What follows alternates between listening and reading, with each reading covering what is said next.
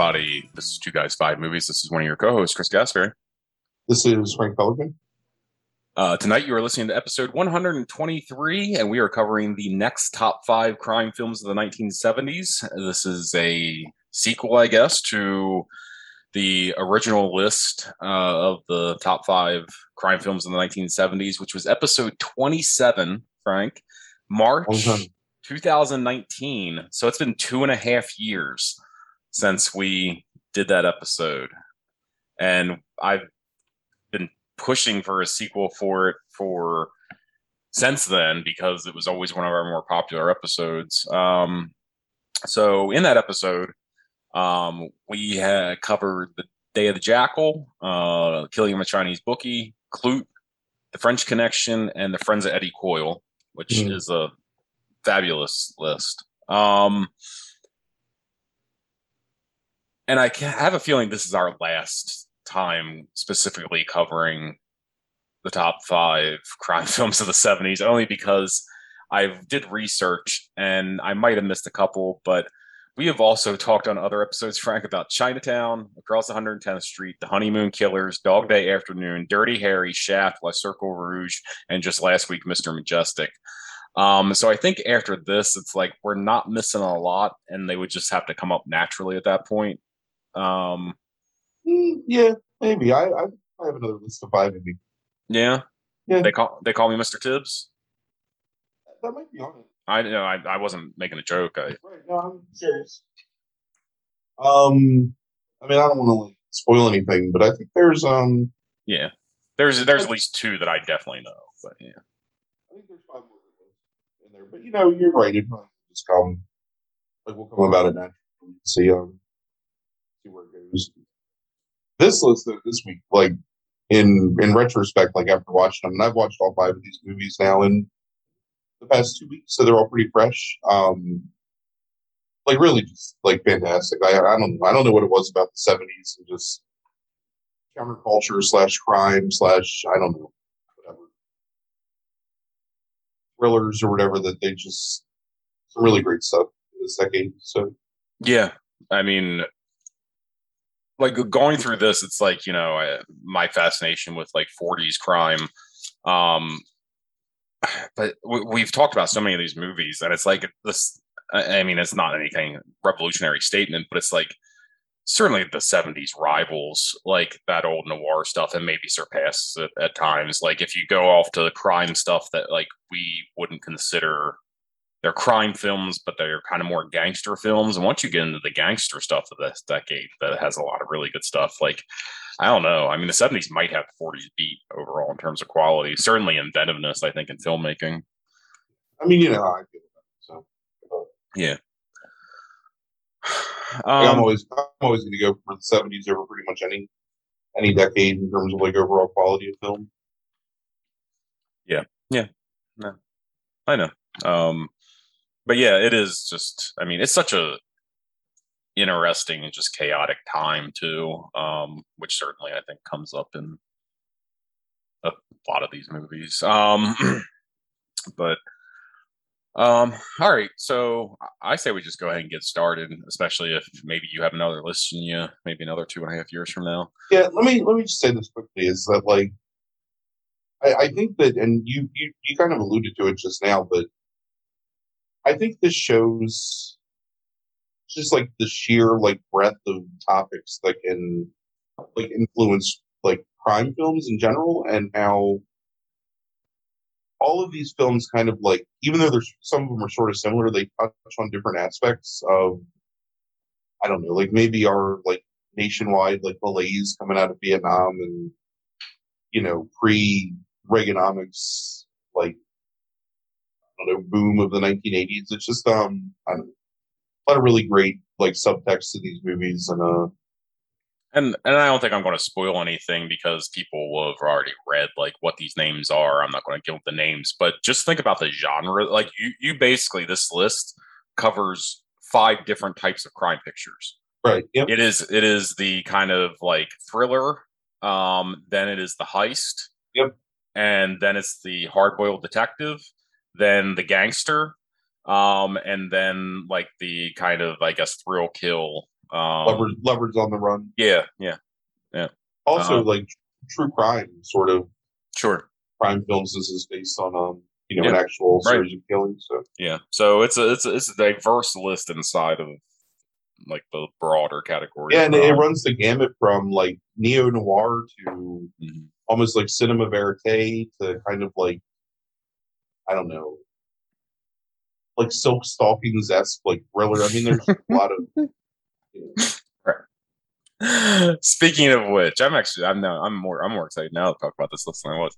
Um, so your number five on your list is 1971's Play Misty for Me. It is directed by Clint Eastwood. It stars Clint Eastwood.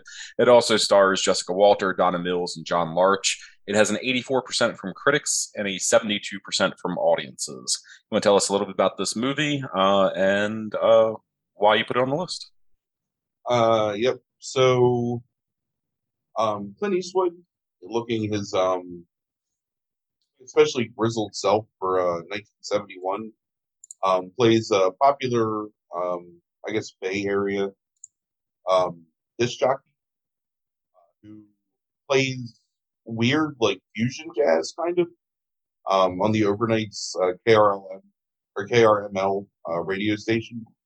Um, he has a regular caller that calls in and requests to have a song called Misty played for her, um, hence the title of the film. Um, so while hanging out at his local bar, um, he sees um, played by Jessica Walter, uh, sitting next to him. So him and the barkeep like pretend to play this really complex game with these um, what are they like wine bottle stoppers or something kind of, or Mhm. that are just in like a box like on the side of the bar. So um, she becomes intrigued and she comes over and um, he basically uses like parlays that like trickery into going to bed with her. Um, but she then reveals that she was kind of playing a game with him too. Knew who he was and was the person that calls in to request Misty. Um, so as a real scumbag, and I don't think that he hides the fact that his character is kind of a scumbag here. Um, he uses like her starstruck, whatever, infatuation to sleep with her. Um, and basically says, you know, I don't want to get serious. I'm not looking for anything. You know, we're just having fun. And she's like, oh, of course. Like, I'm not trying to get serious either. So they have sex. And the next day, she shows up at his house with a bunch of groceries. Um, and even though like it's a red flag, his libido and ego still allows him to let her in and think he's in control of the situation. So she then cooks some dinner and they have sex again. So then an ex girlfriend comes into town. So now, of course, scumbag, scumbag um, Clint wants to like break off the you know good time sex with uh, you know this fucking insane barfly. Um, but she's not having it. So you know, in typical thriller fashion, although I think that being like early seventies, this is probably maybe not an inspiration, but kind of predates a lot of the stuff that we saw in the eighties and nineties that's very similar in tone. Um, she doesn't want to let him go, so she starts to stalk him and she costs him a job at like a prestigious Los Angeles radio station. Um, ends up physically like assaulting his housekeeper with a machete and putting her in jail. Um, so, in some sort of character development, because he really is in love with his ex girlfriend, he comes clean and tells her about this crazy woman. She tried to kill herself in my house, but she's in jail. So they start to like build the relationship, but she's gotten out of jail. And then um, there's a twist that happens that I don't really want to spoil because I think that it's like like the first time you see the movie, I think it's actually a pretty cool like scene, like this twist that happens. But ultimately, she assaults them and she ends up getting thrown off the cliff. Against the Jessica Walter um, psychopath character um, and dies. You know, and that's her comeuppance for being like a crazy stalker. But um, so I. It's a weird movie. It's it's Eastwood's directorial debut.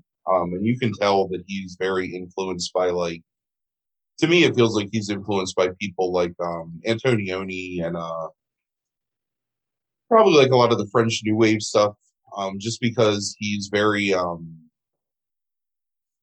very loving in like the way he shoots things, and he shoots certain things like like there's one part where him and his um his coworker at the radio station are at like a like a jazz or what would you call it, like funk festival kind of not really funky Sure. 71 Mhm. but Yeah. like postmodern jazz festival Yeah, it's jazz festival. Yeah. where they're recording like the music of the performers so they can play it on the radio station because you know he's hip hip white guy that's into like jazz music and it's just like it's a really almost like unnecessarily long scene Yeah. and i guess like the point is that it's setting up what comes after it and showing how long they're there and like how invested he is in like his job or whatever. But it still is kind of like it's one of those things where it feels like something out of like maybe like like Terrence Malick shoots something similar in uh, Medium Cool or you know like Antonioni and like Zabriskie Point like has yeah or similar to that. And, I, I, I think that's Eastwood being influenced by like that new wave of directors. Um, so it kind of fits like with the whole '70s um, and that was actually filmed at like a real um jazz festival, so they probably wanted to make sure to like use that footage considering I'm- it was actually shot there. That happened a lot. Like you see, um, I'm trying to think of a really good like parallel to this. Um, but there's a scene in some movie I can't remember. It's like the Lovin' Spoonful or something is playing, and like the scene goes on for a really long time while they watch the Lovin' Spoonful play. Um, or like in um Cream and a, uh um Blowout or Blow Up, where Right. you know um Hemmings goes to the club and Cream is playing, and it's Yeah. Mhm. a really long extended like scene of him like with this band while things are happening and um anyway It, it, remi- it reminded me most of Medium Cool when I was watching it, like probably out of anything. yeah well because of the way he he films it it's like Yeah. very like haskell wexler Yeah. like long shots and Yeah. you know the camera's not like fixed on anybody like it kind of follows them loosely through the crowd but it's Mhm. still like sort of like watching everybody else in the crowd and kind of making it feel more i don't know like free form as opposed to like tracking shots or whatever Sure. Um, Jessica Walter, best part of the movie. Um, her unhinged, um, love struck, like narcissistic psychopath, um, pretending to injure, like trying to commit suicide just to force him to stay with her, and Yeah. um, God, like the one of the most uncomfortable scenes in like any of these five movies. Um, so Eastwood is at a um, Bayside restaurant with this executive from a prestigious radio station that he's been offered a job at. Um, and she's basically said, like, look, like we have other people to interview, but you're by far the best candidate. You can consider this job yours. Um, and Walter like just shows up and starts screaming like, God, she she couldn't get laid in a lumber mill. Um, this is this this old hag that you're throwing me over for. Like, what is it? Are you is that your kink? Are you a freak? You you, like them young? Um. Anyway, it's there's there's a lot of like crazy shit, but um, it's it. I don't want to call Eastwood wooden, but he's affecting like Dirty Harry. Well, not even Dirty Harry at this point, but like he's affecting like the man with no name a little too much at times. Um, and he really comes off as like an egotistical asshole because there's a scene after the housekeeper gets assaulted where um where Eastwood has the cops there and the cops, while not sympathetic, are still like willing to hear him out. And you know, he basically like could have just kind of suppressed his ego a little bit because the thing is he doesn't want to get out that someone tried to kill themselves in his house because it would look bad for him. But he, he does also doesn't want to come off as like a philanderer, I guess, possibly. But he could have prevented a lot of things if he just comes clean and says, look, woman doing like this is why she's doing it. I think she's dangerous. But instead he doesn't. It kind of like in the long run allows her to not stay in prison for a long time and eventually leads to the death of the one police officer. You know, the events at the end of the movie. But um not not the best movie on the list, but still pretty impressive for a first time director. Um, especially Yeah. for somebody directing himself, I think, which is probably a really difficult thing to do. Um, it's got some pretty decent lines in it, although it is like a little hokey at times, but um, briskly paced. And I again, I think it has a pretty fantastic twist. um, in the last like 20 minutes of the movie. Um, I absolutely did not see that twist coming um, when I watched the movie for the first time. And granted, I was pretty young when I saw it, but like even this time watching it, like knowing what was going to happen, it still was like a cool reveal moment when you um figure out what's going on. So yeah, I know, just an enjoyable um romantic thriller. Let me tell you though, there's one scene in this movie that's absolutely like unconscionable, and that is um I what what's the actress's name that plays Birdie or whatever? Or Abby or what's her fucking name? Toby? Yeah, Toby. Donna Mills. Donna Mills. So there's a scene where Donna Mills and Clint Eastwood are walking in the woods, and they just like have sex on like this mossy bank, kind of Yes, it's gross. like in yeah. this disgusting like mildewy pond, and then like on this moss, Yes. and it's supposed to be like I think like this kind of like hippie-ish return to nature, like love. You know, this is like this pure, like almost Garden of Eden, like romantic love that he's feeling, and and I, I understand like that's I, I'm almost positive that's the symbolism of it is like him like basically like being born anew with this woman like naked in nature and like he's finally turned the corner from being this like kind of like philandering playboy.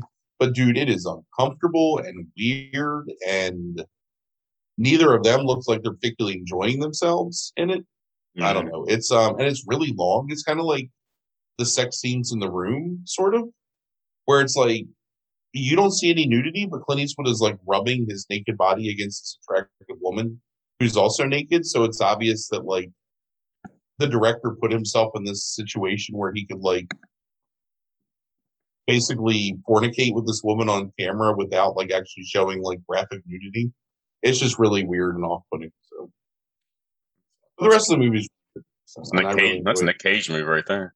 I didn't want to say it quite that way because Nick Cage is the producer usually, so he Yeah, still has the alright. director. Like, Sure.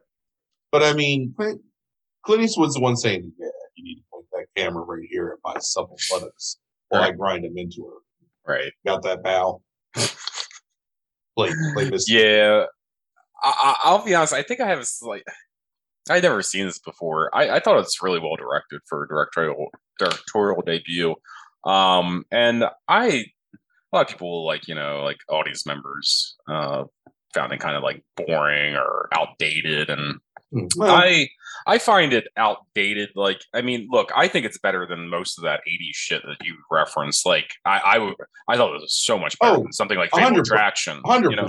I'm I'm just saying that that's you can see where it like. Oh uh, no, no, I understood. I wasn't saying that you Yeah, said that. I, I'm just saying that like I I grew up watching those things and hadn't seen this, and it's like this is so much better. But at the same time, it's like I don't think I think Eastwood is the end of this movie when he kills her, right? yeah, is like laughable almost. Like like the actual like throwing off the cliff scene. Like I don't think it's dramatic like traumatic or anything like that. It's like it's played for a laugh line. The music that's playing, it makes it like almost funny. Um that it's like she finally it's like she got her comeuppance to some degree right. is how I took it. And it's like this little like he walks out like he, like uh, like with or she's like holding him up like and he's limping because of his wounds and it's like like there's this like little upbeat thing after like you know he he kills her and it's like he obviously sympathizes with this disc jockey character and like thinks that this woman's like just out of her mind which she is but um there there's not even a touch of like uh uh melancholy to this ending like that this is bittersweet. It's like he's just the the hero like who's a scumbag who killed this woman that he mistreated really like um and gets to walk off with the other woman that like he kind of like has mistreated in the past but not recently i guess. Um i So let me I, I, let me the, say the, this the, the ending the ending of this movie ruined it for me because this is like this woman is obviously somebody they didn't talk about the stuff then this is somebody that obviously has borderline personality disorder. Oh yeah, yeah. um and like it's like a real mental illness and it's like haha like you know dumb bitch kicked her off to a, uh, kicked her off a cliff. Like isn't that funny? Um i it just it, it, in that way it's really outdated to me like in terms of like the the the, the tone of the movie um i think but um, so while I liked the movie, I thought it was well directed. I thought the performances are great. I think Jessica Walter's good. I even liked Eastwood maybe better than you did uh, a little bit when you call him Wooden. Um, I thought he played this creep really well, at least. Um, and but uh, yeah, the ending just didn't stick to me. It just kind of put me off a little bit um, overall. Yeah, yeah, no, no.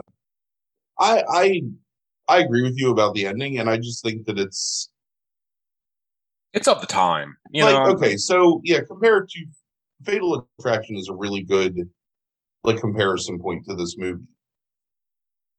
Even what's Fatal Attraction, like 86 or something like something that? Something like that, 86, 87, something like that. Even 15 years later, it's so much worse, you know, like the portrayal of Glenn Close as the gra- like like why why couldn't he just have that tryst? You know what I mean? Like mm-hmm. she's the one that's taking it too far. Like why couldn't he just kind of get his dick wet. And honestly, Eastwood doesn't know that his girlfriend's coming back in town. He's just, you know, lonely or whatever, and right. getting some getting some ass that night. But it's just there's some really scummy things to the way that. Oh yeah, it's uh, he's he's scummy through all this movie to me, like because it's it's like it's like a like kind of like a Vic Mackey or like you know like any of those type of shows where it's like the guy basically like does like a scummy thing and it's like it's not the worst thing he could do, but it's like then he has to just constantly like keep doing scummy things to kind of like show that he's not scummy. so quick quick question. Like uh-huh. looking at Eastwood's movies in the 70s and 80s, is Eastwood the ultimate movies that have not aged well movie star? um, it could be. I mean, we did a pretty extensive like um analysis of Eastwood during um what was that Unforgiven? I think yeah. that we like ended up talking like a half hour just about Eastwood, like probably like too long, but like we um we kind of like analyzed this dude. Um still trying to keep himself the baby face, like just in a different way after all those years. Uh yeah, yeah, I think so. Um I think so. And and and I think he's a really talented filmmaker. I really do. I think he's a talented director. Um, I think he has a really good eye. I think that like yes. he he he has he, and I'm I know he probably has a hand in the editing, like with his editor. You know, it's like I think he edits really well. Like I think that he has. Uh, uh I think he's a better director than he is an actor, honestly. And um, uh, but I'm and and even if I like his movies, I think that ultimately um it's kind of proven out, like probably why they haven't aged that well. Like as the more we know sure. about Eastwood through the years. Um, so I yeah yeah. I mean, again, it's of the time. I get it. Like you know, I think he might still make this movie today, though. yeah, probably true. I, I'm I'm curious how um how Cry Macho um is received or uh, how that movie is because have have you seen the Mule? Have you watched that movie? I have not watched that. So the Mule is nigh unwatchable, I would say. Um, from like a philosophical standpoint for me, and just like a filmmaking standpoint, and not a good movie. But his performance in it is really good. Hmm. Like, so it's kind of the opposite of like how it usually is yeah. in his movies. Mm-hmm. Um, so I'm curious, like how, because I'm not a fan of um, Gran Torino. I'm not a fan of um, uh, Million Dollar Baby, I don't really like all that much. Um, I don't know, like just not not much of a fan of his modern stuff. Um, so I'm curious how that movie uh, turns out. Yeah. It's one that I'll watch when it shows up on HBO in like three months. Yeah. Hold on, which movie did you say? Cry Macho. Oh right, right. I did hear about that. Um, uh, I, I, I had the opportunity to watch um, and, and my wife's grandfather told me I should, but um, the Jewell movie. Um, and oh yeah, I heard that was actually pretty good. Yeah, I did too, and I, it was on HBO. I just couldn't hit play. I don't, I don't know why, but um, I think it was like two hours and twenty minutes or some shit. I, I couldn't do it, but um, but yeah, he's um interesting. Yeah, Yeah, he's something. He's definitely uh like like like him or hate him, he's definitely I think like an icon of sure, absolutely. the second half of the century, you know, up to Yeah. present of Hollywood and Sure. you know, one of the biggest stars definitely of like from the nineteen sixties on. So Yeah. Yeah. And we always have interesting conversations when we talk about his movies. we we we yeah, we do. I mean, like, look, that's why I said he's he's interesting. Um, you know, um, definitely uncompromising.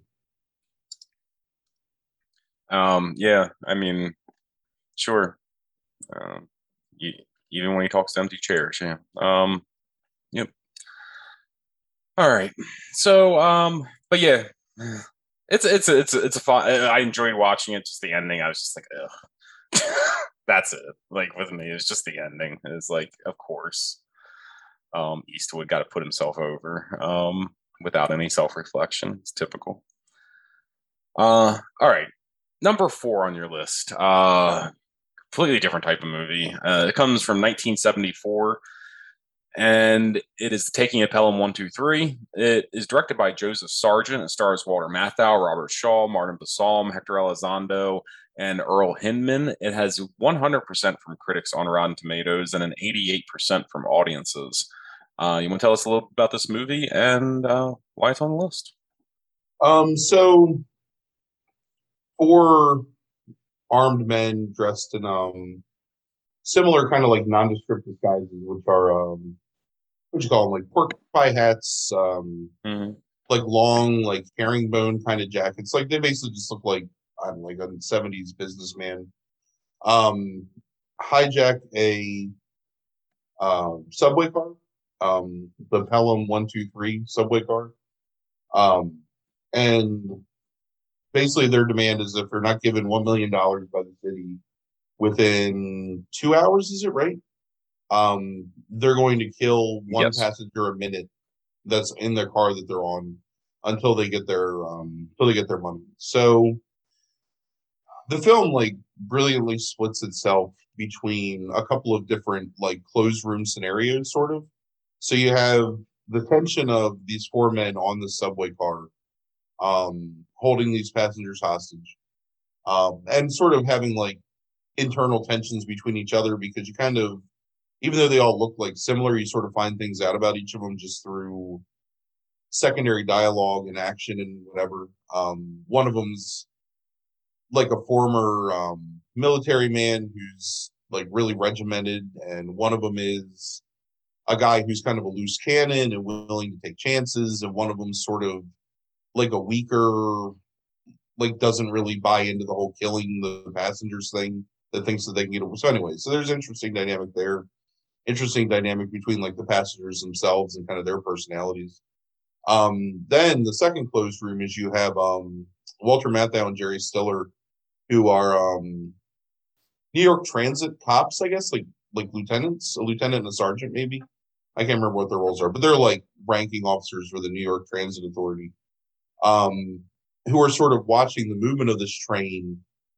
And again, like a really brilliant device. Um, on this board that I guess is like a real artifact of that time that shows by colored like light up dots like where the train is on the line itself. So in a like it's crazy like how much tension they build into them just saying like it's moving forward. Well now it's moving back. What do you then like just the interplay between the people of that room, like especially Matthau and Stiller and um I can't remember the actor's name that plays the guy with the glasses and sort of like the naysayer of all of it. Um the one that he ends up like grabbing by the lapel. what does he say? Like, I don't know. I, I'll fuck it. I wh- whatever says. Yeah, I can't remember his name. line. Sorry.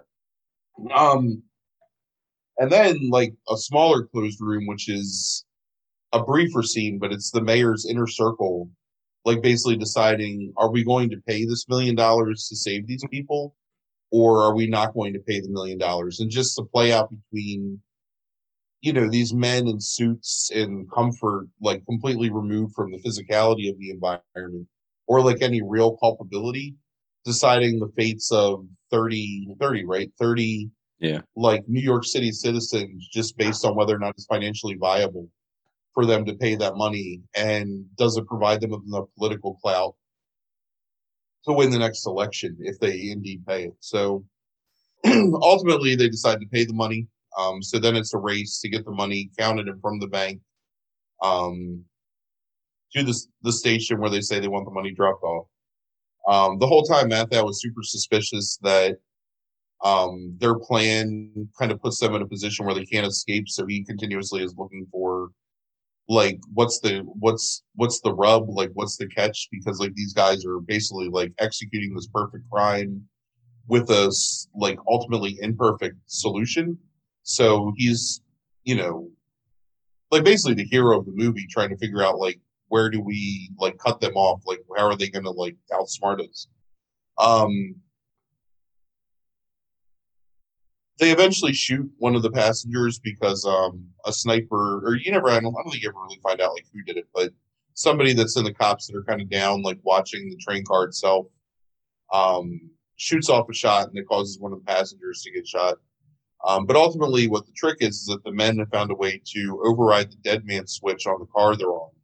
So they're gonna send that car they say that they need all the lights green all the way down the track and you find out through again like just really brilliant dialogue that um a red light will cause the train to stop. So what they're doing is they're letting the train, like you know, carry them down the track. So basically, it's destruction while they get off and like leave through like an access tunnel and go up back to the surface and kind of like doff their disguises and go back to their lives. So, um, but like any crime movie, it falls apart um, to the point where ultimately only one of them is left alive after a shootout.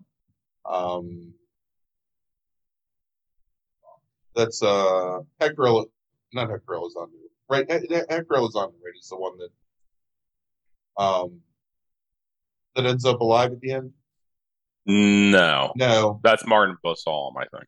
okay, right. The older, like Yeah. former uh, former transit authority cop, um, who was kind of like their inside man into the whole thing.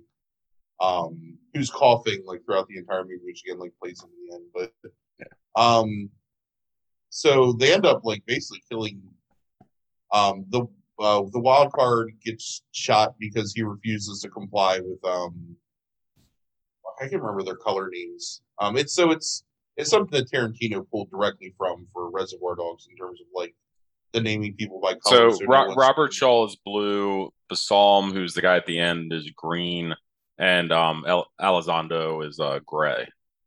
So gray is the dick, like the wild card. Blue is the cool, collected, like former. What, what do they say? They, And then and then there's Mr. Brown as well. Um, n- but- nobody wants to be Mr. Brown because that's Mr. Shit. right. Um, who who oddly, if I don't know if you knew this, the guy that played Mr. Brown is the guy that played the neighbor Wilson in Home Improvement. really, Yeah, Yeah. that's so you get to see his face. Huh? If you want to see it. You do. It's very hangdog. Um, Yeah. Very very oval. Mm. So anyway, so um, ultimately, Blue kills himself instead of being taken prisoner. So um, Green is the one that uh, gets away in the end. Um, so they realize that somebody's gotten away with the money, so they're going after. They're basically going and questioning anybody that's had like a connection to the transit authority or somebody that they think you know may have been involved. Um, so the ultimate scene is them going to um, Green's uh, apartment, like this really rundown, disheveled apartment where he's basically doing the. Um, like I just made fun of this movie a couple episodes ago. Um, Indecent Proposal, where he's like rolling around on his bed, like on top of his like million dollars that he's secured, um, where he thinks he's like pulled off the perfect heist. Um, and they come and knock on the door, and he hides the money in the oven, and then it's kind of a smartass to him because like it, it it's really well played where you think like he feels like he's come out on top and he's outsmarted these people and they can't pin anything on him because oh I was sick and like why would I do that anyway? Like what kind of asshole would like do that kind of thing?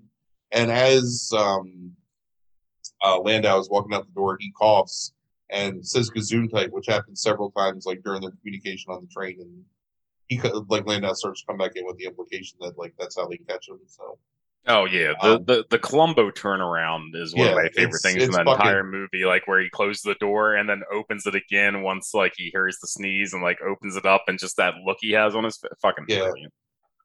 Um, so really taut, well paced movie. Again, I think it's, I, it, it's hard to explain. I think how fantastic, like, the tension that's built in this movie, in what amounts to like really like three very small environments in a lot of. Mhm. I know that like the train is moving.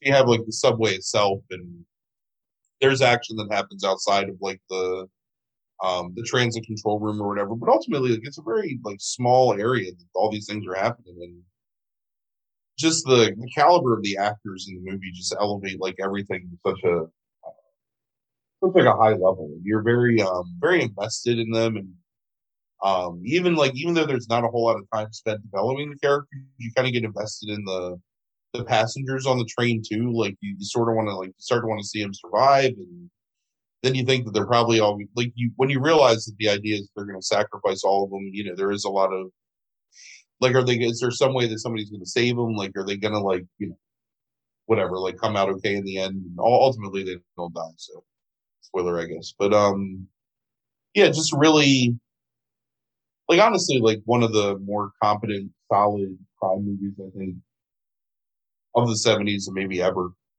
um, that has its story and it tells you its story and it gives you a very good, solid like beginning, middle, and end. And there's like through line through all of it. And, you know, just really, really well done, really enjoyable, and I think super iconic and unfortunately remade in 2009. I think 2009. Um, That's right. Yep.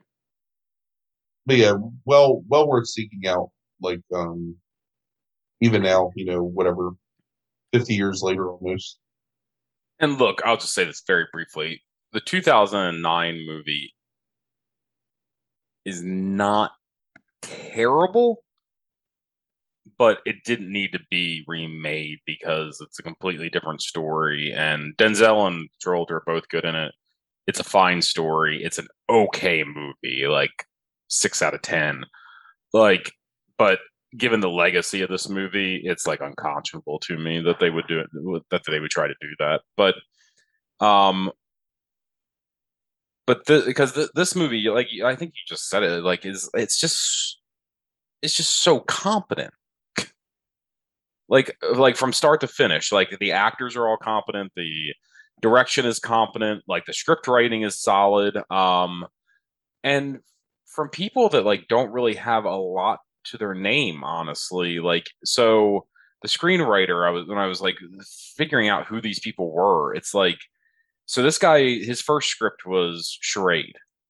The, Mm, that's a really good movie. it is, and, and then it's like it's like stuff like that he has, and then he has this, and um, he has a he has a decent movie that he wrote in the '60s. It was noir. Um, I guess at that point, almost like neo noir called Mirage the, with Gregory Peck, but um, it's it's it's a good. It's the, but and then he has Just Cause as his last script um that he ever writes.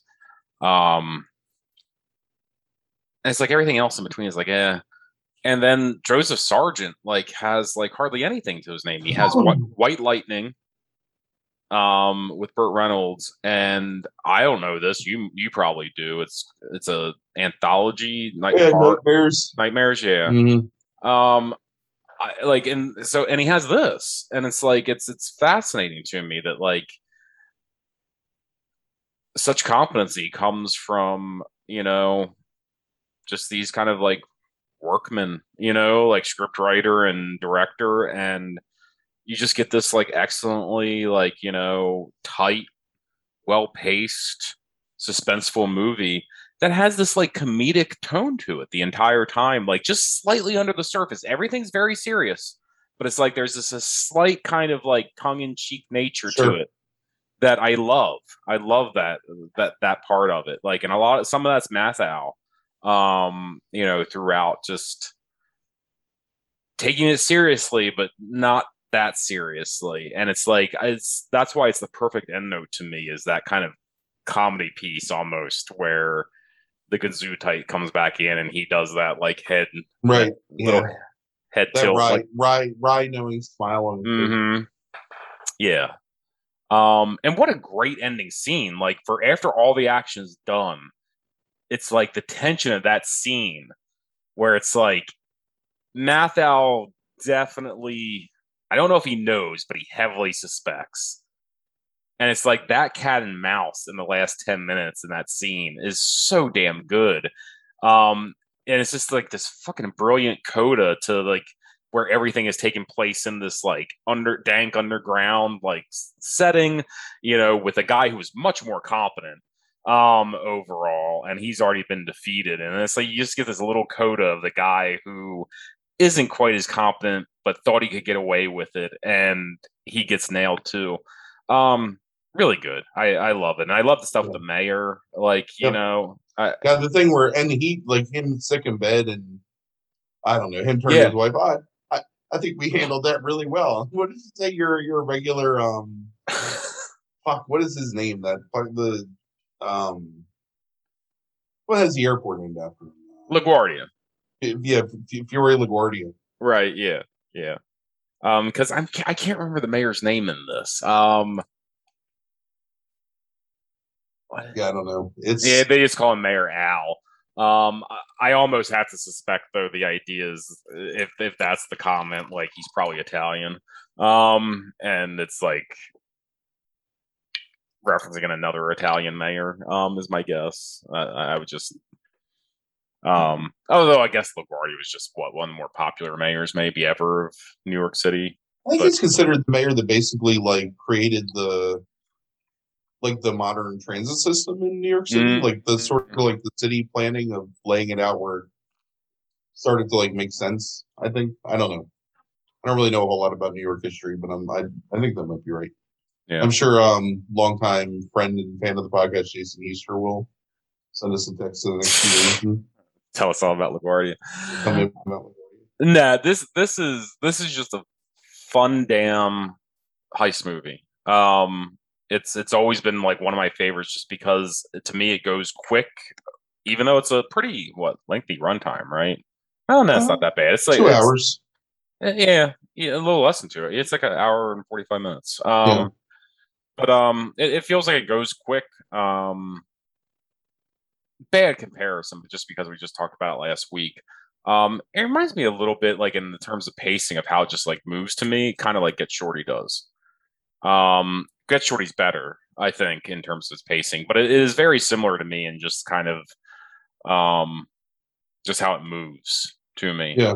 And I, And- for that reason, it's always been one of my favorites. But again to my point like i think that i think that um uh, pelham is particularly like notable because it does move at a brisk pace and yet you don't have the usual like film technique of like the movement of scene like we're moving from this place to this place so you have a chance to breathe as like scenes transition because it's like we're in the car we're in the room we're in the car we're in the room we're in the mayor's room you know what i mean? We're like sequestered with the cops that are at the the one like subway entrance like basically like giving useless instructions. I mean all that stuff i think is just um just fantastic so i don't know. Yeah. a really really good movie. Yeah, absolutely. Oh Jesus! There's so many damn good movies on here, Frank. yeah, it's a Um, really good list all right, so now we get into three. The next three movies are all from 1973, Frank. All three of them. Um, up here uh, so the first movie on the list from 1973, or third movie on your uh, here is uh, The Long Goodbye. It is directed by Robert Altman. It stars Elliot Gould, Nina Van Pallandt, Sterling Hayden, Mark Rydell, and Henry Gibson in a small role as a doctor. Uh, one of my favorite actors ever. Um, has a 93% from critics and an 87% from audiences. You want to tell us a little bit about this adaptation and why it's on the list? um so adaptation to Chandler's, um, novel There we go. All right. What Yeah. I, I just lost you for a second there. Oh. Um. Yeah, there we go. So Altman takes the traditional noir and kind of tells the story through the lens of almost kind of like a man at a time. Um, uh, Gould's uh, Philip Marlowe is inherently the same character that Philip Marlowe is in all, like any adaptation of him, except that in a world that no longer accepts that Philip Marlowe is like a viable way to live your life, kind of that makes sense. Yeah. Um, so he saw his really strong feelings of loyalty, honor, nobility, chivalry, um, all sort of hidden behind this veneer of like kind of world weary sarcasm, you know, like hangdog charm, sort of. But nobody fucking cares about it, and like no one takes it seriously. So, um, one night in his apartment after he's lost his cat, um, a friend comes over and tells him like, "Hey, I need you to do me a favor. Um, I got in a big fight with my wife. I need you to drive me down to Mexico. Um, you know, for a few days." Uh, so of course, Bill Marlowe, being like good friend, loyal guy, does this, uh, only to find out that the man's wife has been murdered, and that he's the chief suspect in that murder. Um, so Marlowe, of course, you know, won't won't tell the police anything, but the police use strong arm tactics basically to arrest Marlowe to force him to sort of cooperate. Um, and it doesn't work because his friend is found dead um, in Mexico, so sort of, you know, isn't a suspect. Um, so then Marlowe runs afoul of this gangster who, instead of being like the I don't know, like traditional, like noir, wisecracking, like tough guy gangster that you know ultimately has like ability to him. Like this guy is a brutal psychopath that smashes a coke bottle right in his or glass, I think, a mug maybe in his girlfriend's face to prove to Marlowe that um, if I can do this to somebody I love, what do you imagine I'll do to somebody I don't even like? Which is a fucking great line. Yeah. Um, Marlowe becomes infatuated with uh, um, the wife of this prominent writer that he's hired to find. Um, the writer who's in a what would you call it, like a sanitarium, kind of like for rich people. Um, with this doctor that's like treating him for whatever, like his disorders. It's like a dry, it's, like, it's, it's, yeah, it's a, it's a alcohol. A right? dry out clinic, Yeah, dry right. out. Yeah. but like it's, it's done in a way where because they're famous celebrities, like that's it's you know it's like an emotional retreat or whatever. Sure. Um, but everything Marlowe does is like it's right for Philip Marlowe to do it as a character, but wrong for the situation in like 1973 that he's existing in. Right. Because people just don't have time for that shit, like to be chivalrous or whatever. Um, ultimately, like Marlowe, you, you feel like he falls in love with the wife, and then the writer, who's this like very heavily burly, manly, like Hemingway, like we're gonna drink whiskey on the beach and smoke cigars and be men together kind of guy um, ends up killing himself. And we ultimately find out that what happened was um, Marlowe's friend faked his own death um, and was having an affair with the wife of the writer um, and had used Marlowe basically as his alibi so that he could go to Mexico and kind of escape from the murder of his wife and live with the um, wife of the writer. Um, and so, in like what what I think is like maybe one of the most brilliant twists in the movie is um, Marlowe all of a sudden just kind of like shoots his friend because his friend is being like, like of course I what does he call him like you like you sad stupid relic or something like that is like the line I, I Yeah. can't remember the exact line but he basically implies that like Marlowe is this useless like he like his only use was basically to be an alibi for him and he just gets what he gets because he's you know like an idiot and like no longer Well, I called him, Like a- basically called him Mark. like that's all we do Marlowe anyway Yeah. Um so Marlowe shoots him and kills him and then like basically walks down the street and clicking his heels because he's finally um you know finally sort of moved past i guess the man that um the man that he's been um really brilliant like reinterpretation of the source material, um, both from the script's perspective and the way that Altman directs the movie. Um, amazing performance by Elliott Gould, including a couple of scenes. Like there's one scene um, after the writer um, walks into the water and drowns, um, where you find out that it's possible that he killed the wife because well, what is it that's implied that the writer was having an affair with um, Marlowe's friend's wife, and that he might have killed her. And yeah, Terry, yeah, like, he he was having an affair with Terry Lennox's wife, Terry and, Lennox, and, and and the the Hemingway writer, um, uh, Roger Wade. Roger Wade's wife, um, Eileen, was having an affair with Terry Lennox. Yeah.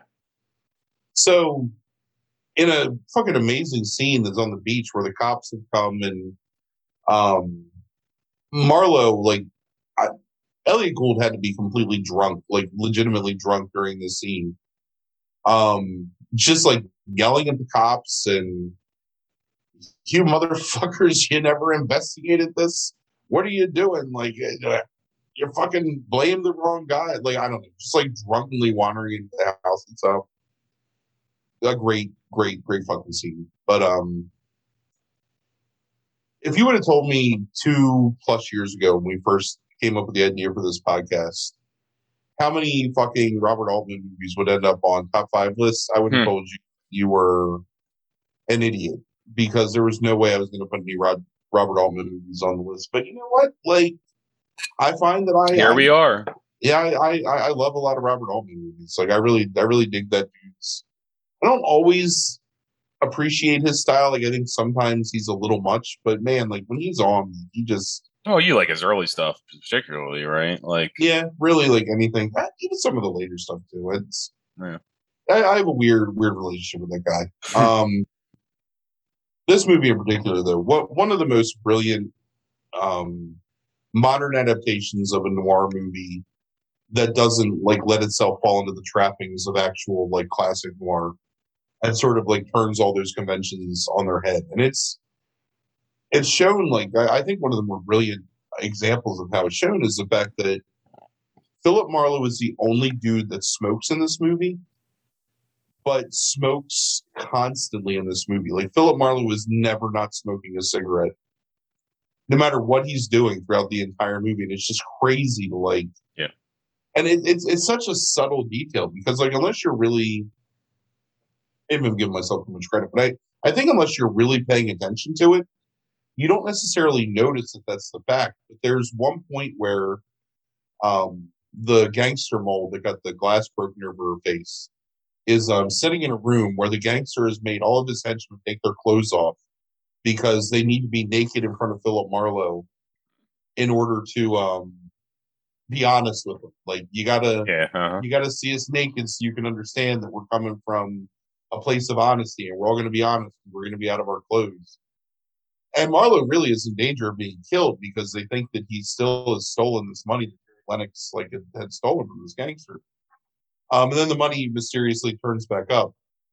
So as Marlowe's walking out, he sees the woman sitting there who's obviously still like scared and cowed mm-hmm. and not comfortable in the situation, but can't get away because of this guy's like power and influence. And just like his you know, dangerous impulses. And Marlowe says, Would you like a cigarette? And she's like, Oh no, I don't smoke. And it's like at that point I was like, God damn, like nobody has smoked in this movie uh-huh. except for Philip Marlowe.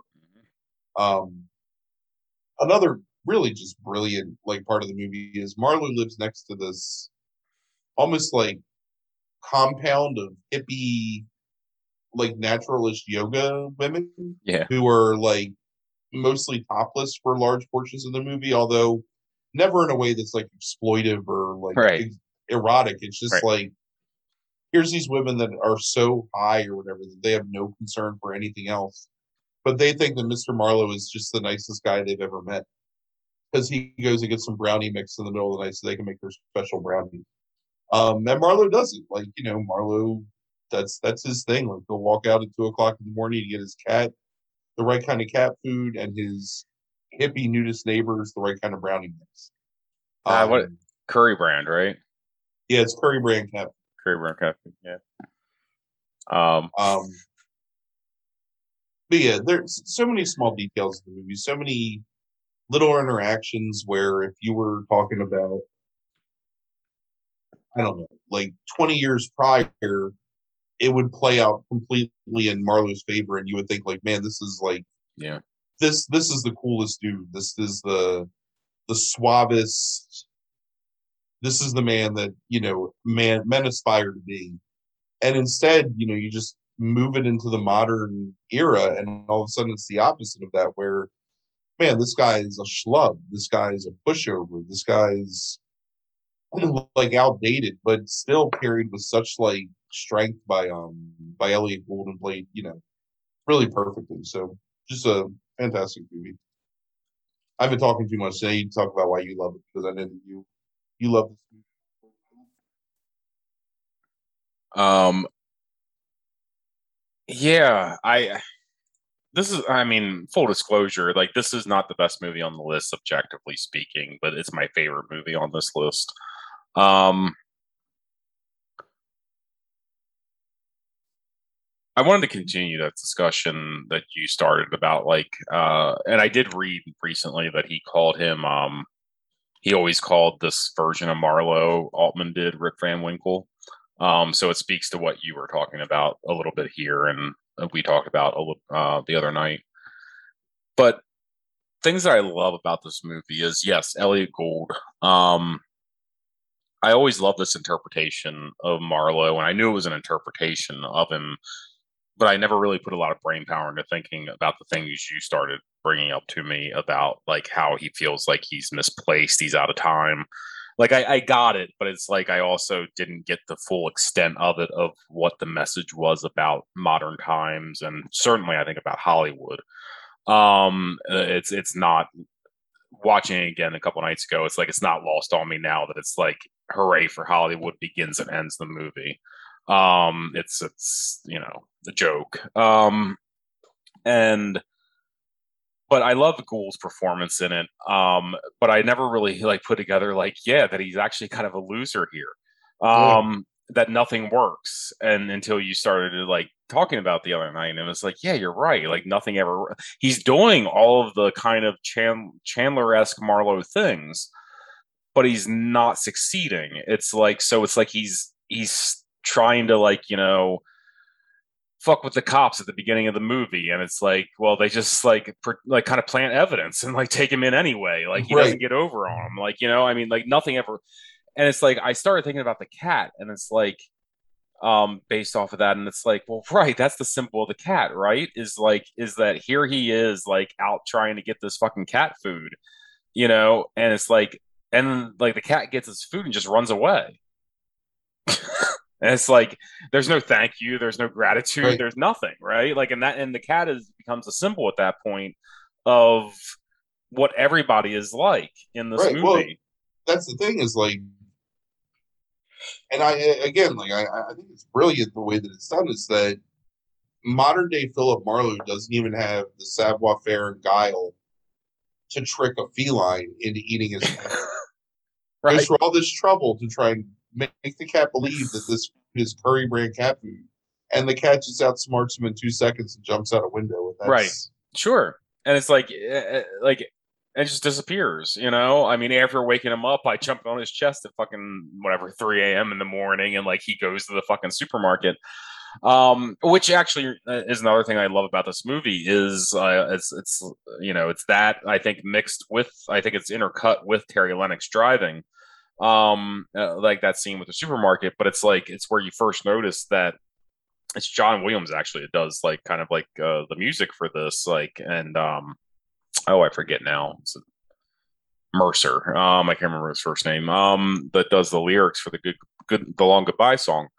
But um they end up like using the long goodbye like except for hooray for hollywood at the beginning and end the whole fucking soundtrack of this thing is some variation on the song "The Long Goodbye." And it's like there's a supermarket music version. There's like the kind of like jazzy version when Terry Lennox is driving. There at one point there's like a mariachi kind of uh-huh. like Day of the Dead version of the whole thing. Like it's and it's throughout the entire movie, and it's almost like this mocking soundtrack like where it's like there is just like the it just keeps telling like you know it's like the it's almost like Marlowe and I think this all ties in another thing I love about this is the camera never stops moving. It's like Altman's on a dolly this entire fucking movie. And like he's moving past Marlowe's point of view a lot of times to where it's like or like Marlowe as a central character, it's like Marlowe, it's like it, it, it moves and like Marlowe's out of frame and you see shit like you know, and it gives you one of the things I realized during this podcast that I love is that voyeuristic nature um, that a lot of filmmakers from the 70s ended up like using a lot of times, and like so it kind of it's like you're kind of just like witnessing all this stuff happen and like you're not necessarily focused on a viewpoint. And I think like that camera movement and is it creates this dreamy quality a lot of times to the movie where it's almost like Marlowe's walking through a dream. Yeah, exactly. Um, like like very much like the idea of a Rip Van like he's waking up from like you know it's like he wakes up and all these years later and he's like still in a dream almost like this isn't the world that he knows this like nothing works nothing happens but it's like then the music at that point becomes mocking to me.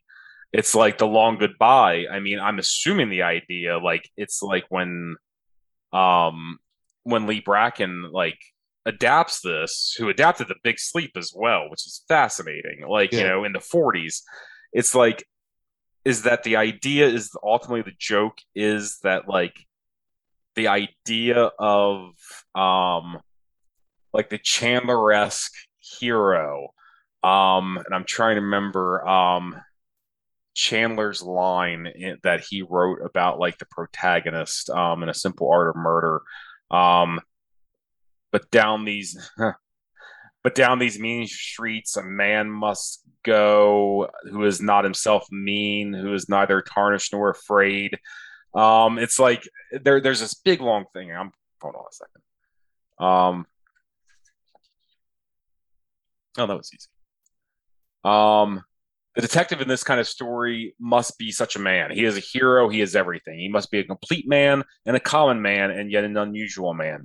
He must be, to use a rather rather weathered phrase, a man of honor, by instinct, by inevitability, without thought of it, and certainly without saying it. He must be the best man in his world and a good enough man for any world. I do not care about much about his private life. He is neither a eunuch nor a, a satyr. He I think he might seduce a duchess, but I'm quite sure he wouldn't spoil a virgin. If he is a man in honor in one thing, he is that in all things. He's a relatively poor man, or he would not be a detective at all. He's a common man, or he could not go among common people. He has a sense of character, or he would not know his job. He will take no man's money dishonestly and no man's insolence without due or dispassionate revenge. He is a lonely man, and his pride is that you will treat him as a proud man, or be very sorry you ever saw him that actually actually makes this ending make a lot more sense. Um, he talks as a man of his age talks, that is, with a rude wit, a lively sense of the grotesque, a disgust for sham, and a contempt for pettiness. The story is this man's adventure in search of hidden truth, and it would be no adventure if it didn't did not happen to a man fit for adventure. He has a range of awareness that startles you, but it belongs to him by right because it belongs to the world he lives in if there were enough like him, the world would be a very safe place to live in without becoming too, too dull to be worth living in.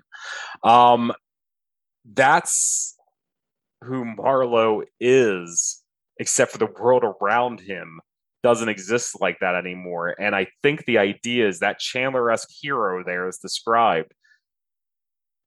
After you talked about the other night, I thought about him. It's like the long goodbye is the goodbye to the Chandler esque hero. And it's mocking him and it's following him, that music, all the way throughout. Yep. I, I, I, that, that, and I always said that I thought this was a brilliant adaptation before thinking about this stuff until you brought it up to me. Um, just because it was so different, like from so many other, like, you know, Chandler adaptations. I didn't realize the depth of the brilliance of what Leigh Brackett and Robert Altman created here. Um, it is absolutely stunning to me. um, what they've done, and Elliott Gould plays it to absolute perfection, um, all the way through. Like, um, yeah, like I like I said, I, this was always one of my favorites, and now it's like, um, I think it's even more so. Like, yeah, it's really all the way around. But what's fascinating is they they weren't going to adapt this originally. It was going to be one of Chandler's other novels. They were either going to, I think they were going to do like the Little Sister or something like that. Um, or his last novel that I can't remember who ended up finishing that novel for him, but they were going to do something else. But it's like, um, have you ever seen the other any of the other adaptations of this, Frank? No, well, there's there's not that many, are there? There's two, I think. Um, I know there's one that's like a TV adaptation. I've definitely not seen that one. Yeah, um, because a lot of times they'll rename them. Um, often. Um,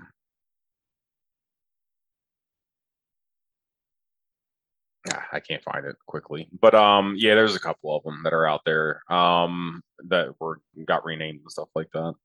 But um, yeah, this this is this might be my favorite adaptation. As much as I love The Big Sleep, as much as I um, there's a couple versions of the Farewell My Lovely, like again with different names. Murder My Sweet, I think, is the other name um, that I like. This this is my favorite, I think, Chandler adaptation um,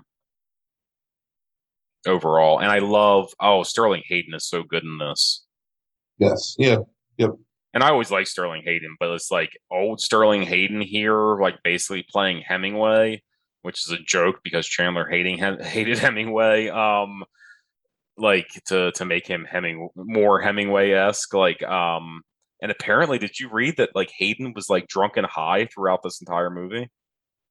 I did read that. Yeah, you, you can.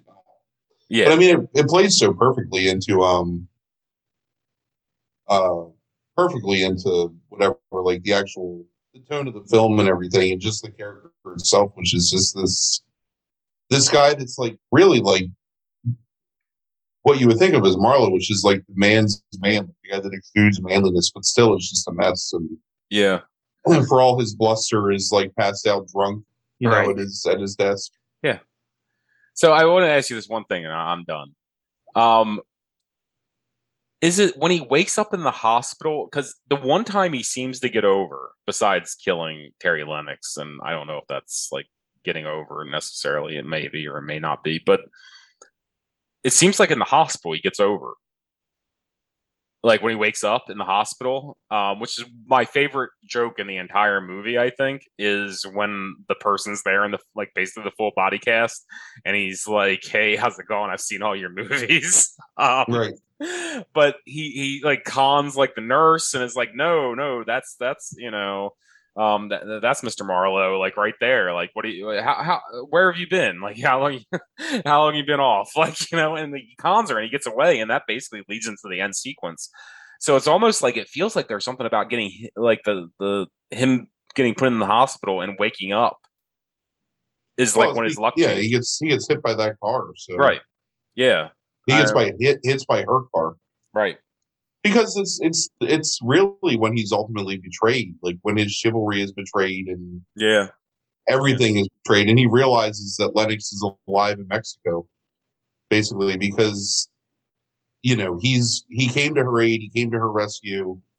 He was trying to like be her white knight, and she ignores him and then runs him down. So yeah, um, yeah, maybe that is when he can finally get over. Is when he, um, you know, when everything he, he gets it, maybe. Yeah, right. right. Like when he finally like just wakes up almost like to like what the world really is. Um, do you real quick? Do you get Third Man vibes at the very end of that as well? Sure. Like, I mean, like it's the same shot. Of evil, maybe right? honestly. Yeah. I mean that, that, that shot of him walking towards the camera um, yeah. is very much like that shot in Third Man with her walking towards the camera. Um, and to the point where it's like she's passing him in the car, right? Like, and like it's kind of like reverse from the third man. Um, right. but where like, you know, Joseph Cotten standing still, and she walks past Joseph Cotten like towards the camera, but he's walking towards the camera, and she dr- kind of like drives by, and he keeps walking. Yeah, Um, with, very with, with with the same moment of recognition, sure, like Sure. very brief and not like telegraphed at all, but there, right, definitely. right. Um, okay, I'll stop now. But yeah, Okay. it's one of my favorite movies of the '70s. So, um, I think this is movie. All right, so I know you have a lot to say about this. Now we're talking about one. Of, I don't. I don't know. We'll we'll see. Yeah. Yeah. I mean, I I have the good things to say about it. I just don't know how like into I have to say, but we'll we'll see what happens. So, also from 1973 is Mean Streets, directed by Martin Scorsese. It stars Harvey Keitel, Robert De Niro, Richard Romanus, Amy Robinson, and David Proval. It has a 95% from critics and an 84% from audiences. Uh, you want to tell us a little bit about this movie and uh, why you have it number two on the list? Um. So, in my opinion, Scorsese's um, best or my my favorite Scorsese film. Um, it's really the small kind of love story between two best friends um, who are sort of interacting at the very lowest levels of uh, the Italian mafia. Um, Keitel plays Charlie, who's a made man, but like a very low level made man, kind of a numbers runner, um, debt collector style, like guy that has connections to the upper levels of like the families of, you know, the mafia, but isn't necessarily like given super important tasks. And one of the reasons for that is his um long abiding and almost blind um allegiance to uh De Niro's Johnny Boy um character who's completely unhinged not even unhinged just devil may care um gadabout kind of guy that like incurs huge debts from all the local loan sharks and um kind of parlays his friendship with Charlie into not getting his legs broken. Um so the a big part of the movie and one one of the reasons why I love this movie so much is that it sort of is kind of like a um in it's the opposite of kind of like Pelham where it's kind of free flowing throughout different parts of like the city over the course of a couple of days where um Romanus's Michael character, who's also another like low level, you know, street like mafia mafioso who's a a, a, loan shark, basically, like a Shylock or whatever. Um who's trying to collect on this debt from Johnny Boy who keeps ducking him and who feels that his honor is being impugned because he can't collect this debt, but is reticent to commit violence against Johnny Boy because of Charlie's constant reassurances that, oh no, he's got a job, he's going to give you money, like money's coming, um, which Johnny Boy never has any intention of paying. And there's a really hilarious through line to this movie of the idea that, well, if you just give him this $30, like, and he owes Michael $3,000, but if you just give him this 30, he'll know that you're that that you're at least making an honest effort. He'll know that you're good um, which is ridiculous. But it's like they've convinced themselves, or Charlie's convinced themselves that you know because he understands the way that that the the world of like organized crime works, which is that you know you got to pay your debt, you got to like show, you got to like show respect, you got to have you know FaceTime with the people and not duck them. They'll understand a little more, but. Johnny Boy is just not built for that world. He's um he reminds me kind of of um sort of like Chris Penn or um, Tom Sizemore or uh, Mike, Michael Michael Madsen's character in um, Reservoir Dogs, sort of. I think that's kind of like the analogy there, which is a guy that's in a life of crime, but not really built for a life of crime because he doesn't have the same like moral fiber almost of the previous generation. Um, and then the other sub, the other plot to the movie is Charlie's love for um, Teresa, who is um, Johnny Boy's cousin, who's an epileptic and who's viewed as a non-viable romantic partner for anyone who's like a serious made man because she's sick in the head because she has epilepsy. Um, so these two broken people that are completely not respected or like viewed with any kind of like positive light by the people that Charlie, you know, could be made into like a much greater member of the mafia by are the people that he loves because he has this over like overriding sense of loyalty and um devotion to these people, even though they're kind well, I mean, Teresa's definitely not a broken person. She has an illness, but Johnny Boy has a lot of like emotional trauma built into him and one of my favorite De Niro performances of the 70s, to be honest with you, because constantly like you feel such contempt for this man and for the lack of like compassion he has for his best friend who's doing everything he can to keep him from being killed basically. Because honestly like throughout the movie if charlie would just say fuck it like do what you need to do like johnny boy would be dead no matter how tough he thinks he is but his toughness is this false bravado that's built out of the cachet that's given to him by his relationship with Charlie. And he's I and the thing is is like De Niro's performance is so brilliant here because you know that Johnny Boy knows that, but Johnny Boy is never going to give Charlie the respect enough to tell him that he knows that. Right. And Charlie is so and gullible isn't the right word, but like even for being a criminal, Charlie is so noble and so pure in his like his friendships and his loves that he's just not willing to um you know to to give up on it. It's it's it's it's heartbreaking throughout the entire movie. Um and I have shit on Harvey Keitel so many times on this podcast, but Harvey Keitel is this is this is the role Harvey Keitel was built to play, which is the schmuck kind of, right? Like the guy that has a little bit of knowledge or whatever but makes the absolute wrong decisions all the time and is a fucking idiot. Like That's- this is Harvey That Keitel. that is not shitting on Harvey Keitel at all. but he plays he plays his so well. Um and another so another thing that I love about this movie, and one of the things that I think maybe is the reason why I think it's my favorite Scorsese movie is because Scorsese had no money when he was making this movie. So it all was done on handheld cameras. So you get this really strong like cinema verite feel to it. And it's it's almost we we talked about this in Across 110th Street specifically. Um, because that was the movie where they started using like the Arriflex cameras and they were able to like really get into like small places and film and Scorsese really captures like the claustrophobic feel of like city streets.